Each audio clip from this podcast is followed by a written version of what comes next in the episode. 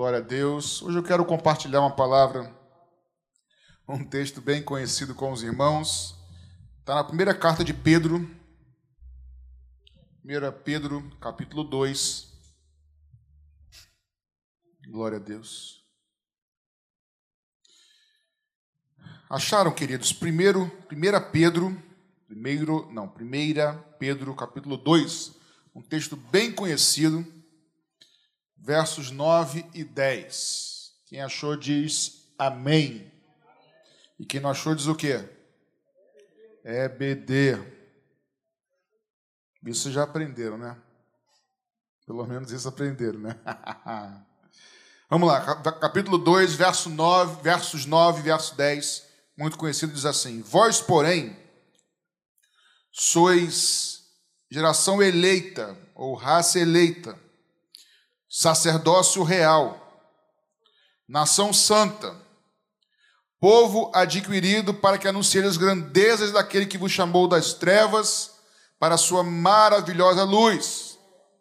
Antes não era, erais povo, mas agora sois povo de Deus. Antes não tinhas alcançado misericórdia, mas agora alcançaste misericórdia. Esse é um texto muito conhecido, né, irmãos? Nós somos agora chamados, nós somos raça eleita, sacerdócio real, nação santa, povo de propriedade exclusiva de Deus. Eu quero compartilhar com vocês esse texto aqui de Pedro, porque porque se você for ler, for, for ler a primeira carta do apóstolo Pedro, essa aqui, o tema dele aqui é o sofrimento. O tema central da carta de Pedro aqui é a vitória em meio ao sofrimento. Porque essa carta aqui foi produzida lá pela década de 60, não de 1960, mas de 60 depois de Cristo. No ano 60 alguma coisa, provavelmente na época do imperador Nero, que o povo, os cristãos estavam passando por perseguição, por adversidades, por lutas diferentes das nossas, mas também sofrimentos. E Pedro escreve aqui essa carta, né? E para de alguma forma fortificar, fortalecer e encorajar os irmãos em meio aos sofrimentos. Então, o tema central eu poderia dizer, se não é isso, é, é o assunto é esse, é a vitória em meio ao sofrimento. Então, aquele que está em Cristo, ele é mais do que vitorioso em meio às lutas adversidades. E aí, dentre muitas coisas, e esse, e esse texto para mim está um pouco fresquinho, porque é sobre o 1 Pedro que eu escrevi meu livro, né? Que eu tocando que, sei lá, em fevereiro já deve ser lançado, sobre a, a graça de Deus. E, e, eu falo um pouquinho sobre isso no livro. Um, um, dos assuntos do livro é essa questão do sofrimento. Pois bem, e aí Pedro vai fazer algumas afirmações aqui. Ele diz: vocês, porém, ou algumas versões, mas vocês, esse mas ou porém, é algo adversativo, certo? É ou seja, aqueles que não creem, aqueles que zombam, aqueles que não entendem, aqueles que até perseguem, aqueles que, te, que, que, que ridicularizam vocês, aqueles que não compreendem o Evangelho. Esses, e aí Pedro fala de algumas coisas sobre é, que a pedra de esquina, a pedra de tropeço, né? É escândalo para isso, mas para nós que cremos, o Evangelho é o poder de Deus. Para nós que cremos, mesmo em meias lutas, o Evangelho continua sendo, Rodrigo, o poder de Deus. E aí ele vai fazer algumas afirmações nesse texto aqui. Ele diz primeiro: vocês são raça eleita. E aí eu pesquisando lá, porque ele, o autor aqui está fazendo uma, algumas afirmações que já eram feitas para Israel no Antigo Testamento. Quando Isaías fala em Isaías 43, verso 20, chama Israel também de raça eleita na antiga aliança, mas lembrando que a aliança feita com Israel é uma sombra da aliança em Cristo Jesus hoje com a igreja. E quando eu percebi essa questão da raça eleita ou geração eleita, o sentido aqui é o seguinte, irmãos. A afirmação de Pedro aqui, o sentido da palavra aqui é o seguinte: vocês são raça eleita não é raça de víbora, não, como diz o pastor Richard, não, tá, gente? é raça eleita. Geração eleita. O sentido aqui é: vocês são um povo, nós somos um povo que temos uma mesma descendência. Povo, nação ou etnia são aqueles que têm a mesma origem, a mesma descendência. E isso Pedro fala, fala para fortalecer os seus irmãos, porque em meias lutas e adversidades, Pedro queria que os irmãos lembrassem que todos eles estavam sofrendo, eles tinham a mesma descendência, todos eles nasceram de novo pelo sangue de Jesus Cristo. Todos eles foram regenerados por Deus, irmãos. E que isso comece nessa noite a fortalecer o teu coração no meio das tuas adversidades. Lembrar de que você, assim como eu, você que entregou o seu coração a Jesus, você confiou nele nas suas lutas, primeira coisa, lembre: você não está sozinho, existem irmãos com você. Você faz parte de um povo, de uma nação, de uma raça de pessoas que nasceram de novo pelo Espírito Santo. Esse raça eleita aqui fala para mim também de que por mais que alguém me tenha convidado para a igreja, por mais que Deus tenha usado alguém para te convidar para pegar o Evangelho, eu queria te lembrar nessa noite que se você ama o Senhor Jesus hoje, foi porque Ele te amou primeiro, foi porque Ele te escolheu, Ele te elegeu. Mas por que, Patrick? Não sei, mas Ele veio ao nosso encontro, aleluia. O Evangelho, irmãos, é o oposto de todas as religiões. O evangelho é exclusivo. Todas as religiões falam do movimento do homem a Deus. O evangelho fala de Deus vindo ao homem. Religião, de religar, é do homem com o Criador. Mas o Evangelho é o Filho de Deus, o Criador de todas as coisas, abrindo mão da sua glória, aleluia, vindo ao mundo, pra, porque Ele nos amou primeiro, nos resgatar. Então nós somos nação eleita, mesma descendência, mesmo espírito. Paulo fala lá, uma só fé, um só espírito, um só batismo, um só Deus que é por todos e sobre todos. Nós somos raça eleita. Uma pergunta que eu sempre me faço parece boba, mas não é boba. Se ele me amou primeiro, e me amou primeiro. Se ele abriu mão da sua glória e abriu mão da sua glória. Se ele veio ao meu encontro, ao teu encontro e morreu por nós, e ele veio ao nosso encontro e morreu por nós. Se ele venceu a morte, ressuscitou e subiu aos céus, e ele venceu a morte, ressuscitou e subiu aos céus. Prometeu voltar, e ele voltará. Prometeu estar conosco. Eu pergunto, ele não estaria conosco todos os dias? Por que ele nos deixaria no meio do caminho? Portanto, irmão, eu queria te encorajar pela palavra do Senhor. Quando a palavra diz que você é raça eleita, não é que você é superior a ninguém, pelo contrário, mas sabe que o sangue de Jesus Cristo te purificou ou te purifica de todo pecado, que Ele te amou primeiro, que Ele te elegeu primeiro e que Ele não te abandona no meio do caminho. Ele é aquele que começa a obra e termina a obra. Vocês são raça eleita. Vocês são também sacerdócio real. Logo antes, no versículo 5, se você puder ver comigo aí, também de 1 Pedro 2, você vai ver assim que ele fala assim: Vocês também, como pedras vivas, são edificados como casa espiritual, para ser de sacerdócio santo, a fim de oferecer sacrifícios espirituais aceitáveis a Deus por Jesus Cristo.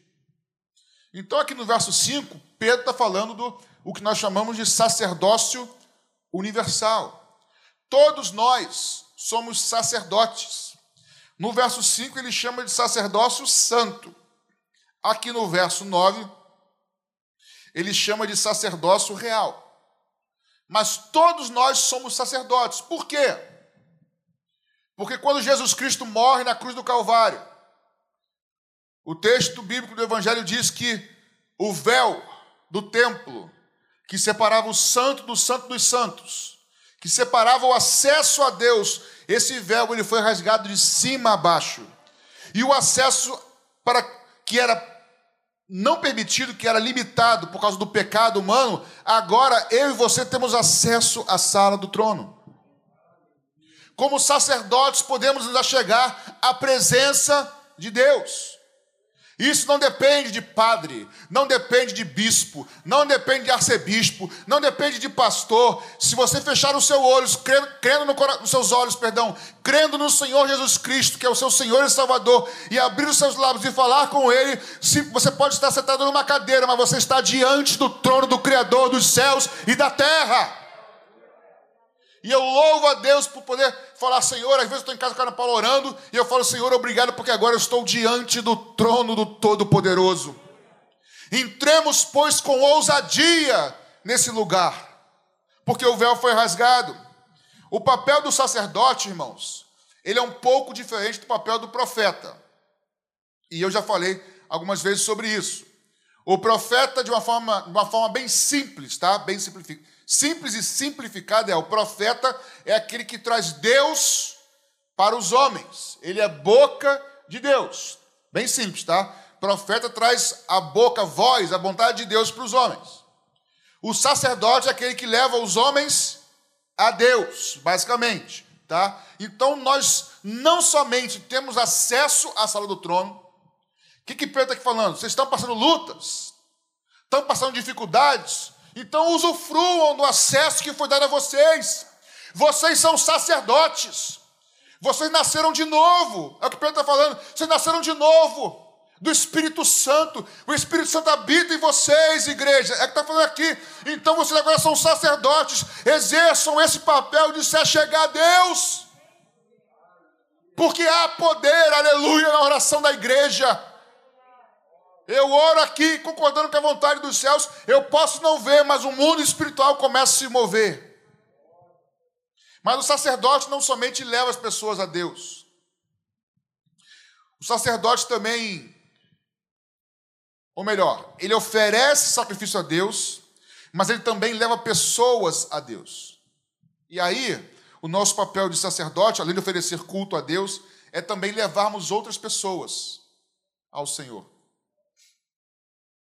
O que Pedro está dizendo é o seguinte: no meio, presta atenção agora, irmãos, no meio dos teus sofrimentos, no meio das tuas lutas, no meio dos teus dramas, ouça com atenção isso. Deus pode estar querendo atrair pessoas para que você os leve a Ele. Quando no meio das suas lutas e problemas, nós conseguimos tirar os olhos do nosso próprio umbigo e olhar um pouquinho para o lado, é possível que Deus use das nossas lutas e adversidades para ganharmos pessoas para o reino de Deus. Se achega a Deus e clame no meio da sua luta.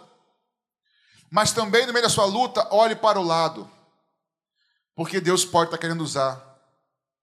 Ah, mas tive que passar dez dias no hospital. Quem sabe não há alguém no hospital precisando ouvir da palavra do Senhor?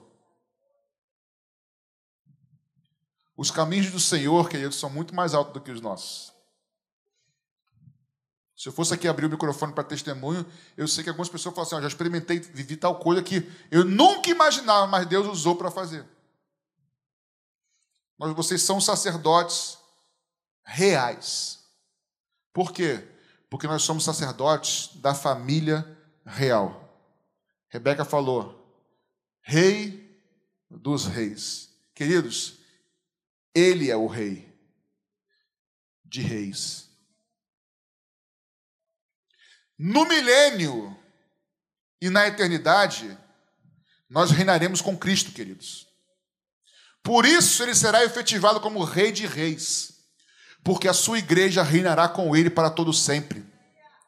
A sua igreja será dado, não se fala muito sobre isso, esse ensinamento na igreja, mas é, é um fato. Nós reinaremos com Cristo durante mil anos e depois da eternidade, nós receberemos autoridade. Eu costumo dizer o seguinte, tentando explicar. Quando nós morrermos, nós vamos receber os crentes que morrerem fiéis, tá? Eles vão receber corpos glorificados. Segundo o texto lá de Paulo aos Tessalonicenses, capítulo 4. o corpo glorificado é o veículo de entrada na eternidade, no céu, junto com Deus. Mas corpo glorificado é a entrada por meio do sangue de Jesus, obviamente. Mas galardão é nível de autoridade. Haverão autoridades e autoridades na eternidade e no milênio. Não vai ser uma bagunça. Assim como existe hierarquia de autoridade, também haverá todos com corpo glorificado, salvos, mas haverá. Você acha que eu vou ter mais autoridade do que o apóstolo Paulo, irmãos? Ah, me desculpa, mas não tem como. Não tem como. Eu vou ter o mesmo corpo que ele, glorificado, que não peca, que não sofre, que não tem dor, mas níveis de autoridade serão diferentes. Mas isso é outra coisa. Mas o fato é, aqui o nosso sacerdócio é real, porque nós somos filhos do rei. E não tenha dúvida, querido, o mundo está desse jeito aí, mas em breve, muito em breve, o rei voltará, estabelecerá o seu reino e ele prevalecerá, e os reis, que são a sua igreja, reinarão com ele. Eu brinco que. Muito tempo que eu não falo isso, é bom lembrar disso. Que eu chamava, eu chamo até hoje a, a minha esposa Paulinha de princesa, às vezes, né? Quando eu estou meio aborrecido, eu chamo de Ana Paula. Não, nem chamo, né? E o pior é que. Sabia que ela me chama de Patrick. É amor, amor, amor. Patrick. Aí eu já sei que o negócio tá feio. Mas eu não. Eu, eu, eu, chamo de amor, amor, amor. E ela fica irritada porque eu não chamo de Ana Paula, eu chamo de amor. Ah, não é amor, não, tá? Eu falo, calma, gente, calma. Onde está o amor afinal, né? Calma. Tô brincando, brincadeira. Mas eu chamo ela de princesa. Por que princesa? Não, eu chamo de minha princesa. Por quê? Princesa porque ela é filha do rei e minha porque o rei me deu. Olha que bonito. Mas não é? Não era para bater palma, não, gente. Mas é, eu brincava com ela, mas, mas é porque a gente, a gente brinca, mas nós somos filhos do rei de verdade, irmãos. Mas que isso não faça de nós nos sentirmos superiores a ninguém. Porque se nós somos filhos é porque éramos pecadores. O texto diz: não éramos povo, mas agora somos. Não tínhamos alcançado misericórdia, mas agora alcançamos.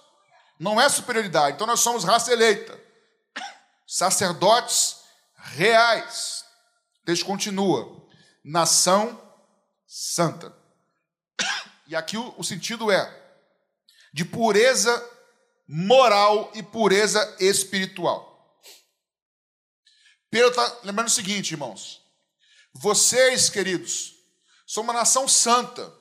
Lembra que o contexto é de dor, é de sofrimento. Vocês são santos, vocês são separados, nós somos santos. Nós somos separados, nós precisamos ser diferentes dos padrões desse mundo. Mas por que talvez que Pedro fale isso aqui para esse povo aqui? Porque eu não sei você, mas às vezes, irmãos, quem nunca pensou assim, Senhor, eu sou fiel ao Senhor. Eu sou fiel à tua palavra. Eu amo o Senhor. Por que, que eu estou passando por isso? Por que, que o Senhor permitiu isso? Eu sou o único, irmãos. Talvez esses irmãos aqui, muitos estavam pensando nisso. E aí, no próprio livro que eu escrevi, eu digo isso. O Evangelho, irmãos, não é uma fórmula mágica que nos isenta de todas as dores e sofrimentos da vida. Isso não é o evangelho, isso não é a graça de Deus. E aí Pedro escreve aqui, ó, vocês são uma nação santa. Porque às vezes a gente, a, a gente faz as coisas certas, como que esperando apenas o retorno de Deus.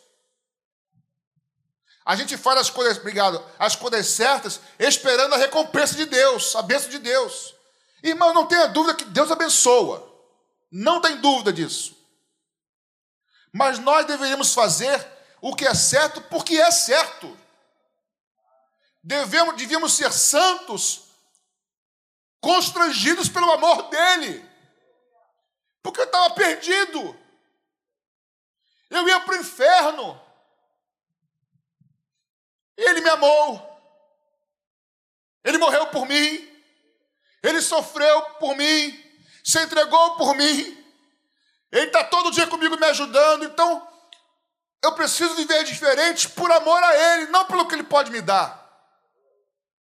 E aqui Pedro reforça, irmãos, nós somos separados para Ele, mesmo em meio às lutas. Então eu queria te encorajar a você vencer essa luta na sua mente. Quando o inimigo tentar colocar na sua mente, ou você mesmo, porque a gente às vezes, né? Por que eu estou passando por isso, irmãos? Eu não tenho resposta para tudo.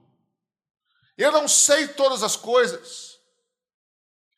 Mas eu sei que eu fui chamado por Jesus e você também para sermos parecidos com Ele. Porque o mesmo Espírito que salva é o mesmo que transforma. A mesma graça que me alcançou, que me salvou, é a mesma graça que me capacita a viver diferente. Pastor, mas está difícil. Permaneça fiel a Ele.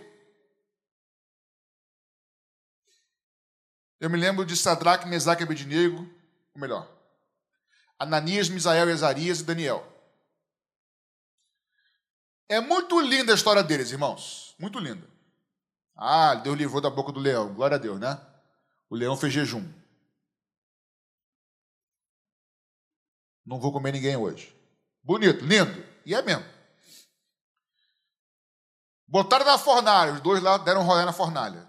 Nem queimaram nada, nem cheiro tinha. A Bíblia diz. Só que quando eles foram fiéis, eles não sabiam que Deus ia livrar. Quando eles se posicionaram, eles não sabiam.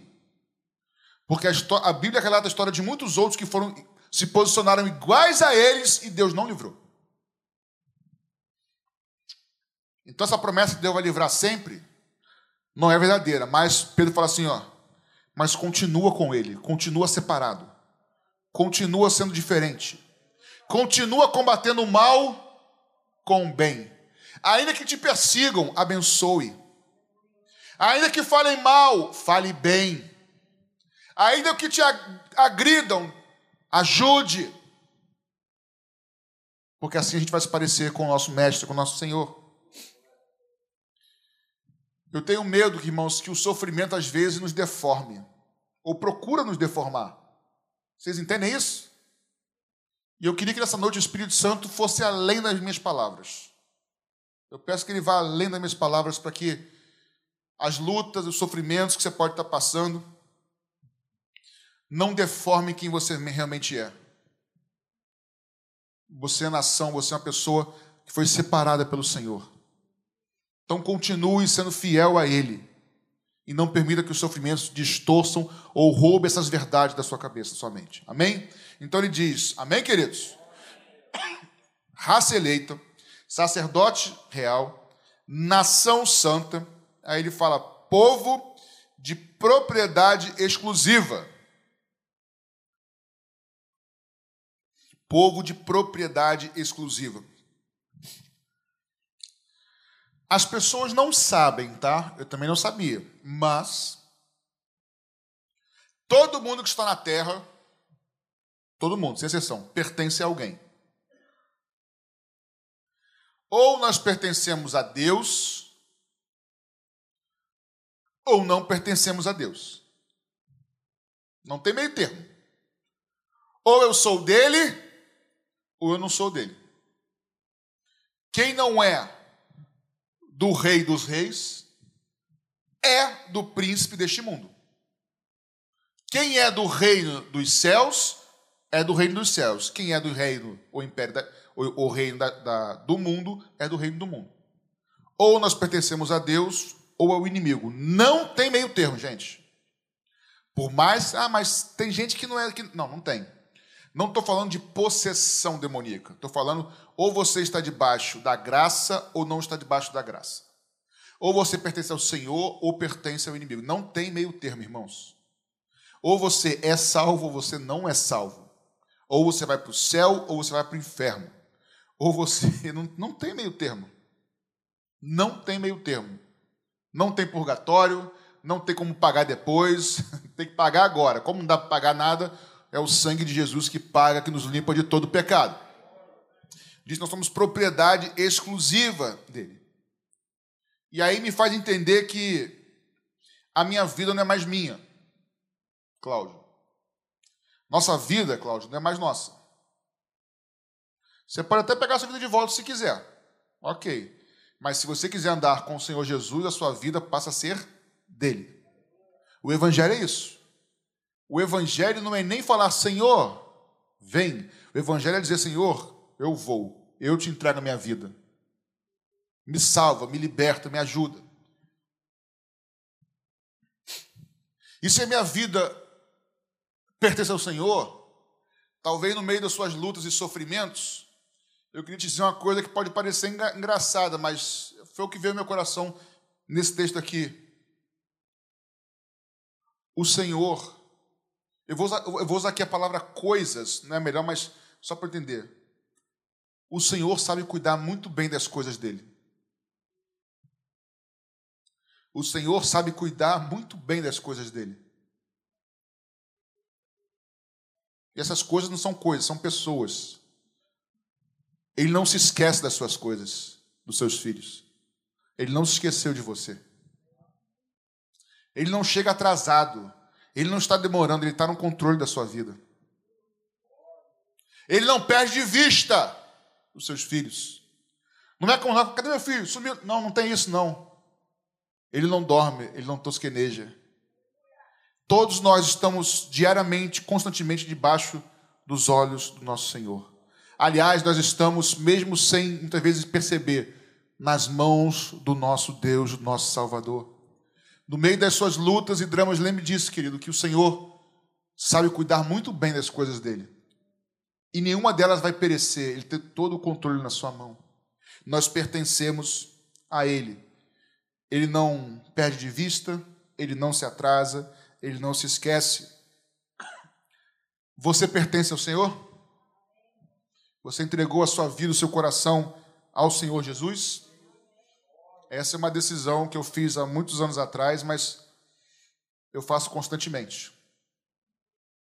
Vocês são nação eleita, sacerdócio real, nação santa, povo adquirido ou povo de propriedade exclusiva de Deus. Tudo isso com que propósito? Diz o texto. Ajuda a pregar aí, gente. Está no texto aí. Para que propósito? Para anunciar as grandezas. Anunciar as grandezas. Querido, no meio dos teus dramas, lutas, adversidades e sofrimento. E quando eu digo sofrimento, às vezes eu não tenho problema, mas meu, minha mãe tem problema, meu irmão tem problema, um amigo tem problema, e o problema pode ser meu. E eu sofro com ele, sofro com ela. Não é assim que funciona? No meio desse sofrimento todos, irmãos.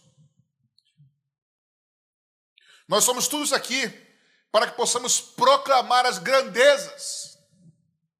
E proclamar, em primeira instância, com os lábios. Então, fale para o seu ouvido ouvir e fale para que os outros ouçam as grandezas do Deus que você serve. Fale, quando você for orar, por exemplo, fale com voz alta. Eu digo alta, berrando, não mais alta, para que o seu ouvido possa ouvir. Porque a gente ora assim, ó. Eu estou orando, eu sei que eu estou orando, mas, não, mas ore de verdade. Isso aqui é, isso é, isso é pastoral hoje para você, tá? Ore para que os seus ouvidos ouçam o que você está ouvindo, está orando. Isso é bom para você, não só em termos de, de fortalecimento de fé, isso te ajuda a entender que você está orando, ajuda você cada vez conseguir orar melhor. Isso é benção, irmãos. Fale em voz alta para que o seu ouvido ouça as grandezas do seu Deus. Lembre para você mesmo, aleluia, o que Deus já fez no passado na sua vida, irmão. Porque isso é renovar nossa fé. Porque sempre digo isso e repito: Deus que fez no passado é o mesmo Deus de hoje, será o mesmo Deus no futuro. Ele não muda, ele é o mesmo ontem, hoje e sempre. E não somente para você, mas proclame para os outros. Testemunhe. Diga o que defende a sua vida. Porque o teu testemunho, por mais insignificante que você julgue ser, pode ser poderoso na mão de Deus para abençoar um irmão, um irmão, alguém que está precisando. Só que o proclamar não é só com lábios, Adriano, também é com como vou dizer, com atitudes. Você declara a grandeza de Deus quando você se posiciona. Por exemplo, disse Ananias, Misael e Azarias, ou Daniel, lá na fornalha de fogo e no Cova dos Leões, eles se posicionaram. Não tenha dúvida que muitos zombaram, mas não tenha dúvida que muitos ficaram admirados com a posição de fé desses quatro. Não tenha dúvida, irmãos, no meio da sua luta e sofrimento, tem pessoas olhando para você. Não tem? Não tem essa pergunta, mas se tivesse aquele balãozinho do, do, do, do, quadrinho, do gibi, teria lá assim, como é que ele vai reagir? Como será que ela vai reagir? Então, irmãos, nós podemos proclamar o Deus grande que nós servimos por meio das nossas atitudes diárias. Tudo isso para que nós anunciemos as grandezas daquele que nos chamou das trevas. Aleluia. Para a sua maravilhosa luz.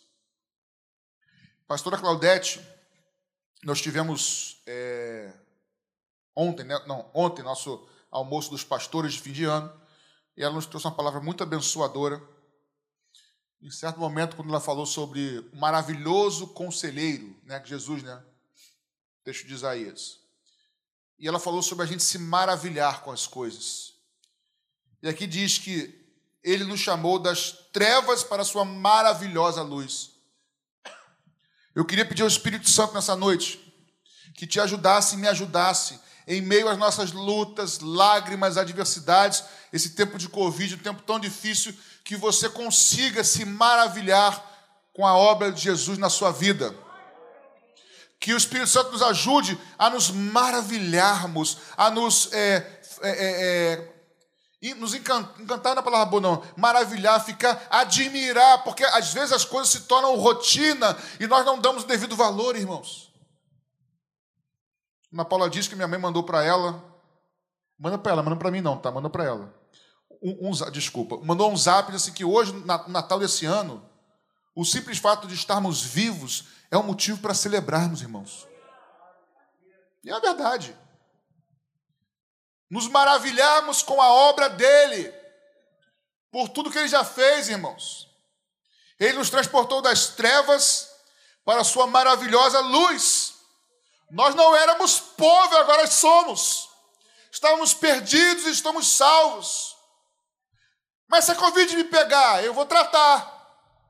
E se curar, glória a Deus. E se não curar, eu me encontro com Ele. É verdade, irmãos.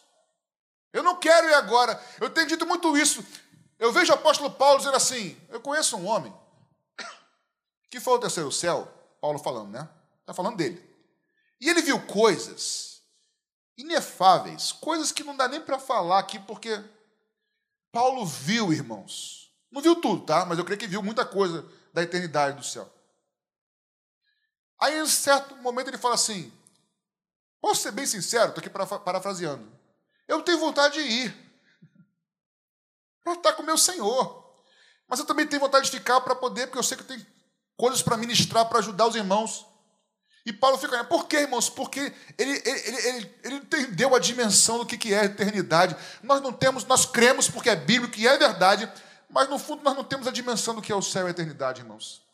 Por isso nós somos tão apegados a esse mundo. Só que nós estamos indo para lá. Nós somos peregrinos aqui.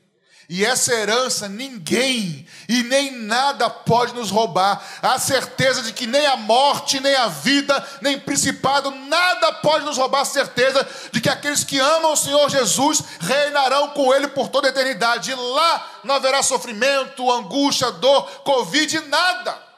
Nem o Covid pode nos separar do amor de Deus, irmãos. O texto diz que Ele nos chamou para a Sua maravilhosa luz. Antes, era no oculto das trevas para a luz. Antes fazíamos coisas no oculto. Agora, como crentes, como nação santa, sacerdócio real, nós andamos na verdade. Antes era no pecado, agora é na vontade de Deus. Antes era no medo, agora é na coragem, não irresponsável, mas na coragem do Espírito Santo. Nós nos precavemos, sim, usamos máscara, sim, usamos afastamento, sim, usamos gel, sim, mas a minha confiança não está no afastamento, não está no gel, não está na máscara, mas está no meu redentor que vive. Aleluia, aplauda ele, aleluia. Não é ser inconsequente, porque se a nossa fé estiver nesse mundo só, nós somos miseráveis, irmãos. Ele nos chamou das trevas para terminar agora, para a sua maravilhosa luz. E aí, quando fala de nos chamar para sua maravilhosa luz, amor. Eu lembrei do que nós pregamos, eu, você e pastor Paulinho, sábado passado. Aqui estava apagado, nós pregamos para os adolescentes e jovens. Foi um culto que foi dividido, é, um culto de encerramento em que pregou o pastor Paulinho, a pastora Paulinha e eu, depois, em três momentos. Nós pregamos sobre é, sobre ser a luz, né, sobre luz. Primeiro Jesus falando, eu sou a luz do mundo. Depois Jesus falando assim, agora vocês são a luz do mundo porque eu habito em vocês. E no final eu preguei sobre o texto de Apocalipse 22, 5, que diz assim, depois, quando tudo passar, irmãos, diz assim, Apocalipse 22, 5, só ouça. Ali não haverá mais noite, nem necessitarão de lâmpada nem de luz do sol, pois o Senhor Deus os iluminará e reinarão para todo sempre, pelo século dos séculos. Irmãos, ele nos transportou do império das trevas para o reino do Filho do seu amor. Ele nos transportou das trevas para a sua maravilhosa luz. E o que eu vejo nas escrituras sagradas é que no fim, no fim, que se aproxima muito rápido, está chegando, no fim, a luz prevalecerá contra as trevas. No fim, aleluia, a verdade prevalecerá contra todo o engano. No fim, Jesus Cristo vencerá. E todos aqueles que estiverem junto com eles, com ele, também vencerão. E nós perguntamos lá para os adolescentes e para os jovens: a questão é de que lado você quer estar? Porque o vencedor, aleluia, já está definido. Se eu e você formos no meio das nossas lutas e adversidades, fomos revigorados pelo Espírito Santo, assim, eu, posso estar luta, posso ter incertezas, posso, ter, posso estar em sofrimento, mas eu sei que o Senhor é real. Eu sei que eu sou o sacerdote do Senhor, eu posso me chegar a Ti e clamar ao Senhor. Eu posso conseguir tirar os olhos do meu umbigo e olhar para o lado para abençoar pessoas. Eu sei que eu sou separado pelo Senhor, nação santa, o Senhor, o Senhor me amou primeiro. E eu quero andar naquilo que é certo, porque o Senhor tem o melhor para mim. Os que são iluminados por Cristo, que são luz para os outros, não tenha dúvida, reinarão com Cristo para todo sempre.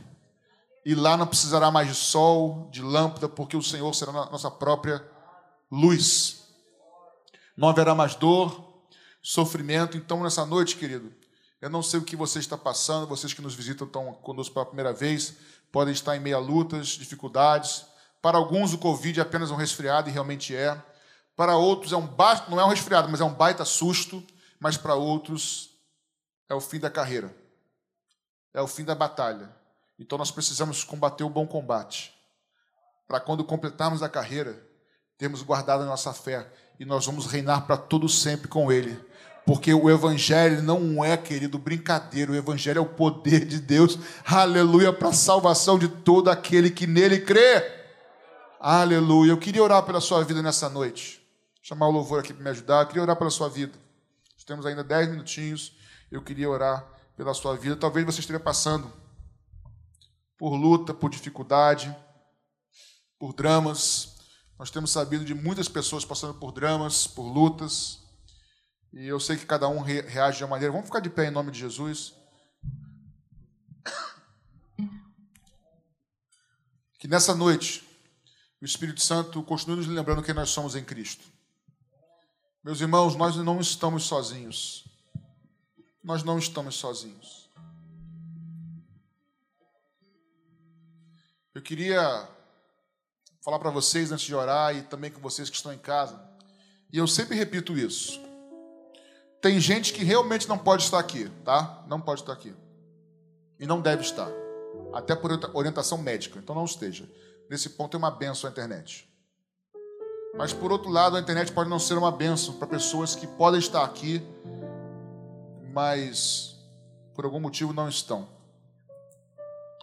Uma da, presta atenção, uma das coisas que o Covid veio nos trazer, uma das coisas, ou que está fazendo conosco, é nos separarmos um dos outros.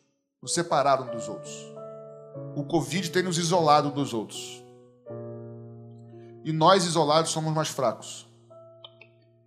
E nós precisamos, igreja, estar juntos. Ainda que não seja aqui que não possa, através dos cultos, sendo alimentado, orando. Nós precisamos estar juntos. Ah, o PG não pode ser em casa, porque é grupo, ok, mas está dentro do PG em oração, em comunhão e crescendo junto é, é, semanalmente na, através das plataformas do Zoom, do Google Meet. Não tem problema, mas nós precisamos estar juntos, irmãos. Nós precisamos estar juntos para nos fortalecermos uns aos outros. Porque as lutas não são poucas. Eu não arrisco dizer que as coisas vão melhorar, porque eu não creio que vão melhorar.